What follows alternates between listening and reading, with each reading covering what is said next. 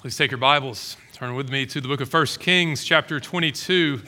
If you're visiting with us, we are in the middle or near the end of a series through the ministry of Elijah. 1 Kings 22, a wonderful story. Don't forget as I read that whenever we come across the name Lord in all caps or in small caps, that is in the Hebrew God's divine name, Yahweh. And so I'll read it in that way. Hear God's word. For three years, Syria and Israel continued without war. But in the third year, Jehoshaphat, the king of Judah, came down to the king of Israel. And the king of Israel said to his servants, Do you know that Ramoth Gilead belongs to us, and we keep quiet and do not take it out of the hand of the king of Syria? And he said to Jehoshaphat, Will you go with me to battle at Ramoth Gilead? And Jehoshaphat said to the king of Israel, I am as you are, my people as your people my horses as your horses. And Jehoshaphat said to the king of Israel, Inquire first for the word of Yahweh. And the king, the king of Israel gathered the prophets together, about 400 men, and said to them, Shall I go to battle against Ramoth Gilead, or shall I refrain? And they said, Go up, for the Lord will give it into the hand of the king. But Jehoshaphat said, Is there not here another prophet of Yahweh of whom we may inquire? And the king of Israel said to Jehoshaphat, ah, There is yet one man by whom we may inquire of Yahweh, Micaiah the son of Imlah, but I hate him, for he never prophesies good concerning me, but evil. And Jehoshaphat said, Let not the king say so. Then the king of Israel summoned an officer and said, Bring quickly Micaiah the son of Imlah. Now, the king of Israel and Jehoshaphat, the king of Judah, were sitting on their thrones, arrayed in their robes, at the threshing floor at the entrance of the gate of Samaria, and all the prophets were prophesying before them. And Zedekiah, the son of Chenaanah, made for himself horns of iron and said, Thus says Yahweh, with these you shall push the Syrians until they are destroyed. And all the prophets prophesied so, and said, Go up to Ramoth Gilead and triumph. Yahweh will give it into the hand of the king. And the messenger who went to summon Micaiah said to him, Behold, the words of the prophets with one accord are favorable to the king. Let your word be like the word of one of them, and speak favorably. But Micaiah said, As Yahweh lives, what Yahweh says to me, that I will speak. And when he had come to the king, the king said to him, Micaiah, shall we go to Ramoth Gilead to battle, or shall we refrain? And he answered him, Go up and triumph. Yahweh will give it into the hand of the king. But the king said to him, How many times shall I make you swear that you speak to me nothing but the truth in the name of Yahweh? And he said, I saw all Israel scattered on the mountains as sheep that have no shepherd. And Yahweh said, These have no master. Let each return to his home in peace. And the king of Israel said to Jehoshaphat, Did I not tell you that he would not prophesy good concerning me, but evil? And Micaiah said, Therefore, hear the word of Yahweh. I saw Yahweh sitting on his throne, and all the host of heaven standing beside him on his right hand and on his left. And Yahweh said, Who will entice Ahab that he may go up and fall at Ramoth Gilead? And one said one thing, and another said another. Then a spirit came forward and stood before Yahweh, saying, I will entice him.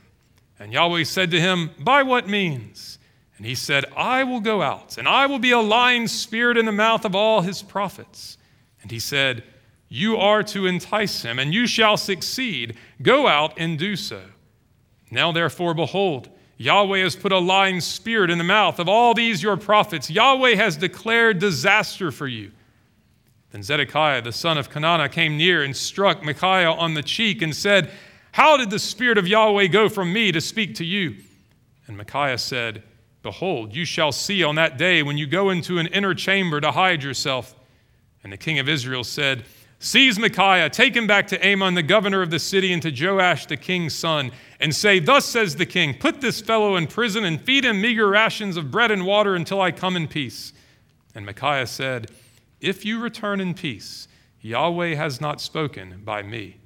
And he said, Hear, all you peoples. So the king of Israel and Jehoshaphat, the king of Judah, went up to Ramoth Gilead. And the king of Israel said to Jehoshaphat, I will disguise myself and go into battle, but you wear your robes. And the king of Israel disguised himself and went into battle. Now the king of Syria had commanded the 32 captains of his chariots, Fight with neither small nor great, but only with the king of Israel. And when the captains of the chariots saw Jehoshaphat, they said, It is surely the king of Israel. So they turned to fight against him. And Jehoshaphat cried out. And when the captains of the chariots saw that it was not the king of Israel, they turned back from pursuing him. But a certain man drew his bow at random and struck the king of Israel between the scale armor and the breastplate. Therefore he said to the driver of his chariot, Turn around and carry me out of the battle, for I am wounded.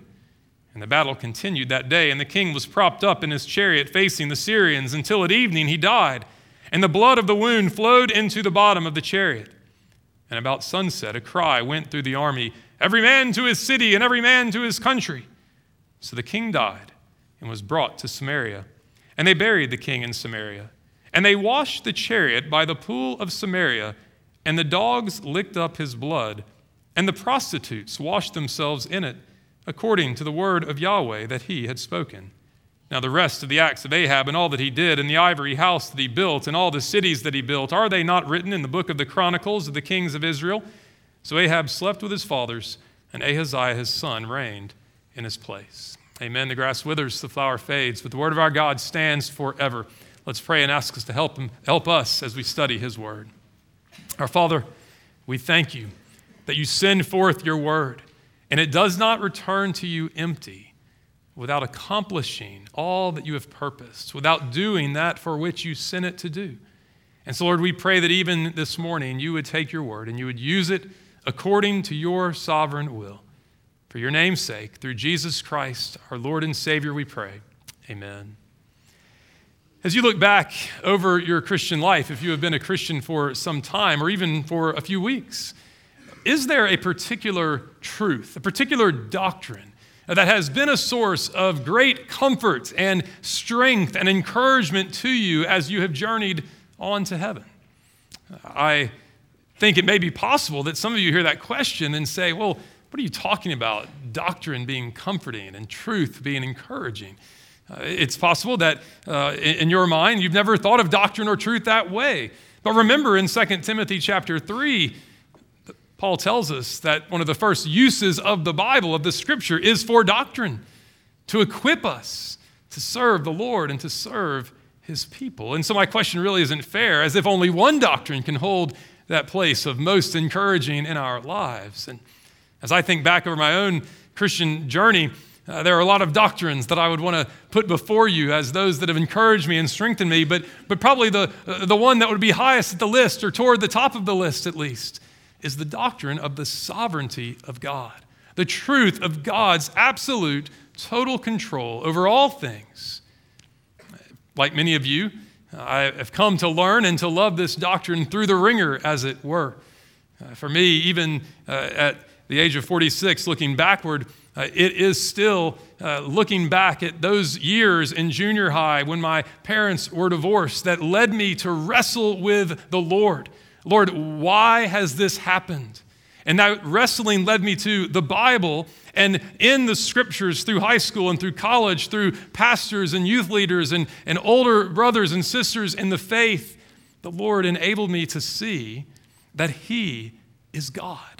He is God, all sovereign, all powerful, filled with wisdom, filled with love, filled with power to accomplish His sovereign will. He is not ignorant. He is not powerless, but He is a purposeful God who is absolutely in control of all things. He has foreordained whatsoever comes to pass. He works all things after the counsel of His will. And so the Lord, through that very difficult experience in junior high, led me to embrace what Nebuchadnezzar embraced, what Nebuchadnezzar learned in Daniel 4 when he writes for us that God does according to his will in the hosts of heaven and in the inhabitants of the earth, and no one can ward off his hand or say to him, What have you done?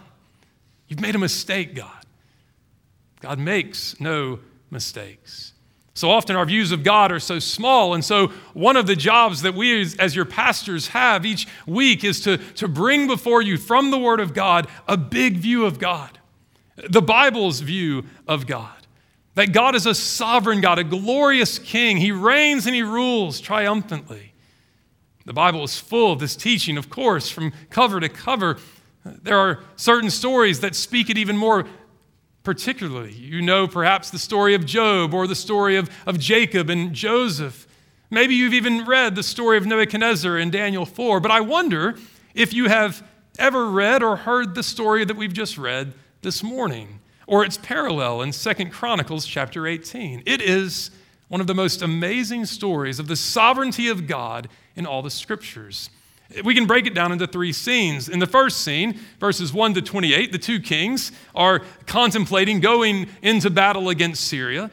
And we see in those verses that God is sovereign even over evil. In the second scene, verses 24 to 36, as the battle itself ensues, we see that God is sovereign even over chance and accidents. And finally, in the third scene, verses 37 to 40, at a pool in Samaria, we see that God is sovereign over his word. And all three of these scenes would teach us that the sovereignty of God is a doctrine that should bring much comfort, but also it teaches us that the sovereignty of God is a truth that should lead us to submit to the Word of God, to bow our knee humbly and reverently to the God who reigns over all. Let's look at these three scenes together. First, God is sovereign over evil. This is one of those stories that would be uh, so wonderful to see in a movie, wouldn't it? Right? The dialogue, the tension, they're powerful. Ahab, of course, is our main character, but the author has brought another character into the story, King Jehoshaphat, the king of Judah. In Second Chronicles 18, we learn that Jehoshaphat had allied himself with Ahab through marriage. He had given his son to, to marry Ahab's daughter. They had had this political agreement, this marriage alliance. It certainly would have been a politically shrewd thing to do because of Assyria, uh, the country at the, the far north that was threatening the nation of Israel and Judah. But obviously, it was also a foolish thing to do in the eyes of the Lord. The descendant of David ought never to have allied himself with one as wicked as Ahab. Now, at some point after the marriage, uh, we see that Jehoshaphat decides to take a little trip up north to come down Mount Zion and up to, uh, to Samaria, the capital city of Israel, to visit his son's family. Uh, at one point during the feast, as you see there, Ahab states to some of his men, uh, Can you believe it? The Syrians have taken Ramoth Gilead, and we are doing nothing to take our land back from them. This is horrible. This is a travesty. And then he turns to Jehoshaphat, and in front of all of them, he asks him this question Jehoshaphat, we're family. Would you like to join us as we go and fight against the Syrians? Wouldn't that be a great idea? And Jehoshaphat, probably a little bit uh, put on the spot, we might say. And so he says what he says I am as you are, my people as your people, my horses as your horses. Essentially saying, Yes, we will join you in the battle. But then perhaps Jehoshaphat's conscience got the better of him. And so you read it there in verse uh, 4, is it? Uh, verse 5, when he says to the king of Israel, uh, inquire first of Yahweh. Let, let's, let's see what Yahweh thinks about this. It is good to see what God would think about it. He should have asked that before saying yes, of course. And so Ahab brings out his prophetic retinue, and uh, it's a 400 man retinue. It's this huge prophetic group, and, and they've come out and they ask them, Should we fight against Ramoth Gilead? Should we fight against the Syrians? And like this human magic eight ball, the answer comes back go up, for the Lord will give Ramoth Gilead into the king's hand. Now, obviously, Jehoshaphat smells a little bit of a rat. Something smells fishy here. These prophets seem to be on the, on the dole, on the payroll, right? They're yes men. Of course, they're going to say what the, the king wants to hear, lest they lose their jobs and possibly their heads. Could you imagine one man in the back? No, bad idea, don't do it, right? Who is that guy? He's dead. right? And so then Jehoshaphat says, Well, do you have actually a prophet of Yahweh here? Right? And Micaiah's answer is classic Yes, there is one man who will tell me what Yahweh says, but I hate him, right? Because he always prophesies evil concerning me instead of good. Micaiah. Jehoshaphat mildly rebukes Ahab. They summon Micaiah, and the messenger goes to him in verse 13 and lets him know, of course, that everyone is saying this, and you better say this too. Let your word be like the word of one of them. Speak favorably, he warns. Micaiah is undaunted. As Yahweh lives, what Yahweh says to me, that I will speak. So Micaiah comes out, and now the story begins to get interesting. Having been prompted by the messenger, Micaiah joins right in with what all the other 400 prophets are saying Go up, triumph, Yahweh will give it into your hand. But obviously, there must have been some hint of sarcasm in his, his voice because Ahab can see through it. He knows that Micaiah is not speaking what he really wants to speak. And so then Micaiah switches his tune to deadly serious. And in the midst of the feasting and the revelry, he proclaims doom to Ahab in verse 17. I saw all Israel scattered on the hills as sheep that have no shepherd. And Yahweh said, These have no master, let each return to his home in peace. He's prophesying Ahab's death, the, the death of the leader of the nation of Israel. Israel will be shepherdless and kingless and leaderless. And then Ahab gets all huffy and says to Jehoshaphat, See, such a Debbie Downer, such a party pooper. He always does this to me. But Micaiah says, I'm not done yet, Ahab. Hear what Yahweh says. And then you see there in verses 19 through 23, which for the sake of time I won't read again, but there God brings us out of the, the, the throne room of King Ahab and into his heavenly throne room. And we see an amazing thing. The Lord God's sovereign rule extends even over evil. The God of truth sovereignly reigns over the false prophecies of the false prophets. He puts a spirit of deception into their mouths, using their lie to carry out his judgment against Ahab by inducing him to go up against Syria and to be killed there. Now, does it sound strange to you to say that God is sovereign over evil? That God uses evil to accomplish his purposes? It is strange, isn't it? And yet it's true. It's true, but we must be very careful how we say this truth. And so let me just lay out a few caveats for us. First, James 1 tells us that God cannot be tempted by evil, He does not tempt anyone. Rather, we are tempted because of the lust of our sinful hearts.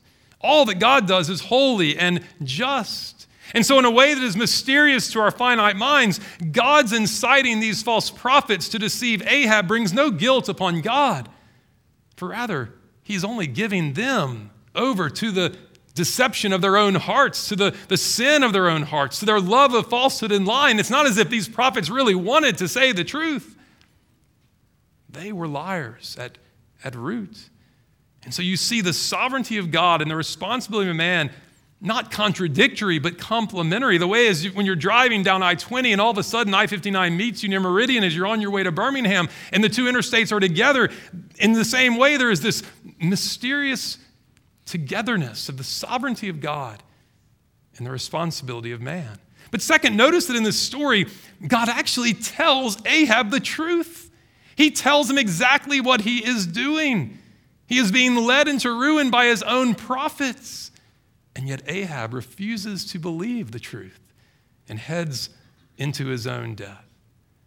And lastly, notice that through this lying spirit, God is doing what? He is judging Ahab for his wickedness. Ahab doesn't want the truth.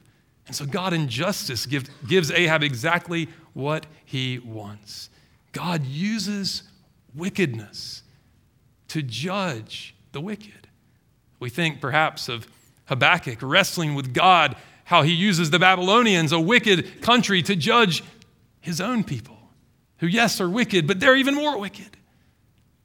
God uses evil to judge. But God is not simply sovereign over evil to judge the rebellious, He is often sovereign over evil, the evil that comes against His own people, when there's no judgment at all going on. Think of Job. When the Sabaeans come and kill his oxen and his donkey, is God taken by surprise by this? Of course not. What does Joseph tell his brothers? You meant it for evil, but God meant it for good to bring about this present result. God, sovereign over their wicked hearts to perform his good purposes. But of course, the best illustration of all of the, the sovereignty of God over evil being used for good is the cross of the Lord Jesus Christ. What does Peter say in Acts 2? As he speaks to the Jews on the day of Pentecost, he says, This man Jesus, delivered over by what? The predetermined plan and foreknowledge of God. You nailed to a cross by the hands of godless men. You put him to death. You are guilty. And yet the cross is according to God's sovereign plan. In Acts 4, the same thing is said. Truly, in this city they were gathered together against your holy servant Jesus, whom you anointed, both Herod and Pontius Pilate, the Gentiles, the peoples of Israel, to do whatever your hand and your purpose predestined to occur. God sovereignly reigned over the evil of those who put Jesus to death, and he used it for our salvation. Here's the point this truth of the sovereignty of God over evil, it should be such a comfort to us to know that He is absolutely sovereign even over the things that are the most wicked, the most rebellious. He uses even those things to accomplish good in the lives of His people. He's not a frustrated landlord who's, who's can't believe what his tenants have done to make a mess of the place. He is a God who works all things according to the counsel of his decreed will, even those things that are contrary to his revealed will, his will of command. And so when evil befalls you, when you or someone you love suffers at the hand of the wicked or the unjust, know that God is not off of his throne. He is the Lord of human pain, as we sing. Whatever he ordains is right. Romans 8:28 is not just some sort of, you know, nice happy clappy little verse that you want to throw out to people who are having a hard time. It is sober and solemn truth. God causes all things to work together for good to those who love God and are called according to his purpose. And so when afflictions are your lot, don't you see what God is teaching us through this story? You can know that God knows exactly what he is doing. He is wise, he is powerful, and He is good and kind, and He has a plan that He is working out even through evil. So God is sovereign over evil. But secondly, this story teaches us that God is sovereign over chance. Ahab does appear to, to be affected by what he hears from Micaiah.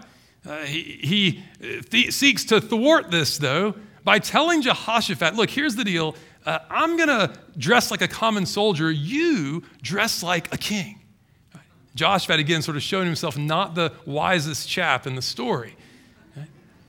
And so they go out, and the Syrians see Jehoshaphat on all of his battle regalia, and they, they go to attack him. Wait, wait a minute, that's not Ahab. And so they turn away, and you notice it says that Jehoshaphat cries out. Second Chronicles tells us that that cry out is not just a, oh no, but it's a, Lord, help me. It's a prayer. And God hears him in the midst of his folly, in the midst of his sin, and delivers him. If we had more time, we would talk about that. But the story goes on, and, and the kings, the author of Kings tells it in such an understated way. Verse 34 But a certain man drew his bow at random and struck the king of Israel between the scale armor and the dress, breastplate. A random soldier who probably wasn't even aiming, like just throwing his, his arrows in the sky. And one finds the precise spot in the armor of Ahab, the only spot, right? Sort of like the Death Star spot, right there, you know? Drop your bombs right there. And that's where the arrow lands. And Ahab is mortally wounded. Was it luck? Was it randomness? Was it a chance accident? Or was it a sovereign God accomplishing his sovereign purposes? Ahab could do whatever he wanted to do, but he could not hide from God because God is sovereign even over chance. Right? We live in a world that, that has made a God of chance and lady luck that often views life as completely arbitrary and random. I remember back when the, uh, the old Apple iPods came out, one of their marketing slogans was, Life is random. Now that's great, right? It's great to have a little device that can sort of shuffle all your songs and you don't know what song's going to get played next. But if that's your philosophy of life, that life is just fundamentally random and arbitrary, then you're in trouble. For us, for those who believe the Bible, we see that though things may seem accidental or random or coincidental or lucky, yet we know that God is sovereign over all.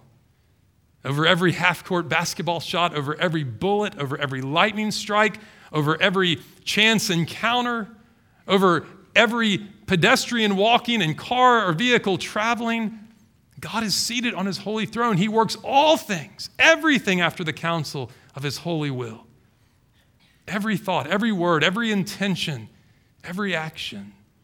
As R.C. Sproul so famously said, there is not one maverick molecule in all the universe. Because if there were, then something other than God would be God.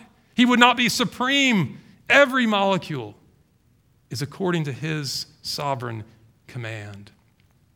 Some of you are history buffs, and maybe you know this story, but in the American Civil War, the Battle of Antietam was a major turning point in that war. And uh, this bloody battle was a Union victory that ended the South's first raid into the North. And it also gave Lincoln the opportunity to make the Emancipation Proclamation. But do you know how the Battle of Antietam was started? On September the 9th, 1862, General Robert E. Lee wrote out Special Order number 191 for his commanding officers, telling them how the, the Southern troops would move and, and where they would go and, and what the, the, how the forces would be situated. Well, a few days after that order was issued, uh, Northern troops found three cigars wrapped in Special Order number 191. They just happened to find it on the ground. Maybe some general had you know, dropped out of his saddlebag, or you know, maybe someone didn't like the cigars and like, oh, this is ridiculous, I'm out. Whatever it was, there were the cigars, which I'm sure they smoked, and there was Special Order number 191. And so all of a sudden, Union General George McClellan knows exactly where the Southern troops are and where they're going to be. And so he brings the battle to them when they're not ready, and Lee loses. Was it luck? Or was it under the control of a sovereign God? It was an accident. It was a happenstance. It was a coincidence. They just happened to drop him and they just happened to find him. But God was working his sovereign purposes out. He is sovereign over chance. When you read in the book of Ruth, and even uses the language, Ruth's chance chanced upon the field of Boaz. But that language of chance is only there to reveal to us that God is sovereign over every coincidence, over every happenstance. He is providentially bringing Ruth to her kinsman redeemer. The book of Esther, God's name is not mentioned one time in the book of Esther, an entire Bible book. And yet, you read that book and you cannot help but see the sovereign providence over God at every step of the way. The king can't sleep. He brings a book to him, right? Who's out there, he says. It's, it's every single aspect of the story is, is God unfolding his sovereign plan through happenstance and chance and lucky events. How many times have things happened in your life that just seem to be lucky, that just seem to be coincidences or unlucky? How many times has this happened to you? Hopefully, more, not more than once at least, that you're driving on the road and you just happen to go over the very spot that thousands of tires have gone over, but you go over the spot where the nail hits right in the exact spot that can puncture your tire. You're like, you know, how many thousands of cars have gone over this spot today and missed this nail? And I go over it when I'm late for a meeting, right?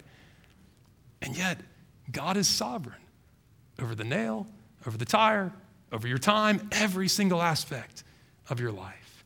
He's not caught by surprise by anything. He is sovereign over chance. Now, of course, we still wrestle that question Lord, why, why did this happen to me? And the Bible doesn't give us those answers, but it does affirm that He is a good God, a holy God, a wise and a loving God, that even the things that seem unlucky, unfortunate, bad coincidences, He is working His sovereign and good purposes out. And any time that you happen to be just in the right place at the right time, meeting the right person, where you look back and you said, if I hadn't met that person, this wouldn't have happened, which means this wouldn't have happened, and then that wouldn't happen. What is that but the sovereign goodness of God at work in your life? God is sovereign over chance. And finally, this text tells us that God is sovereign over his word. He is in the heavens and he speaks and he does whatever he pleases. And in the death of Ahab, and in the random desire of whoever was in charge of the, the chariots and cleaning the chariots, bringing this to the pool in Samaria, and what happens? The dogs lick up his blood, which is exactly what Elijah had foretold would happen back a chapter or two ago. Because God speaks his words. And no matter what you might try to do to break that word, to thwart that word, You cannot break God's word, it breaks you. Jeremiah 23 says, It is a hammer that shatters the rock. Isaiah 55, God's word never returns to him empty. It always goes forth and accomplishes the purposes for which he sent it. Just as the rain comes down and the snow comes down and it, and it waters the earth and it gives grain and seed to the sower and bread to those who eat, so God's word comes and accomplishes everything that God intends it to accomplish. Maybe not in the timing that we want it to accomplish it, but you cannot break the word of God. He is sovereign over his word. And so, what is our response to be? As we read this story and we see God's sovereignty over evil, over chance, over the fulfillment of his word and his promises, we must bow the knee in submission to obey his word and to believe his goodness. Ahab had rejected the word time and time again. That's why he hated Micaiah because he always spoke a word against him, because Ahab was always resisting, rebelling God's word. But God is faithful. He is faithful to keep his promises to those who resist him in pride and to those who, like Jehoshaphat, in the midst of their foolishness, cry out for help and for mercy. If you humbly repent of your willful pride, then God has promised that He will save you through His Son, the Lord Jesus Christ, from all of your sin, from all of your misery. He will hear and He will deliver. He is a sovereign, saving God.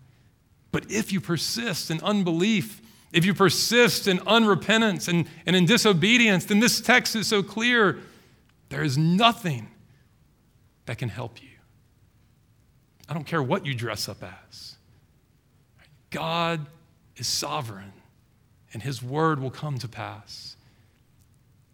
May the Lord grant to us to respond rightly, to find our comfort, to find our encouragement, to find our strength in his sovereignty.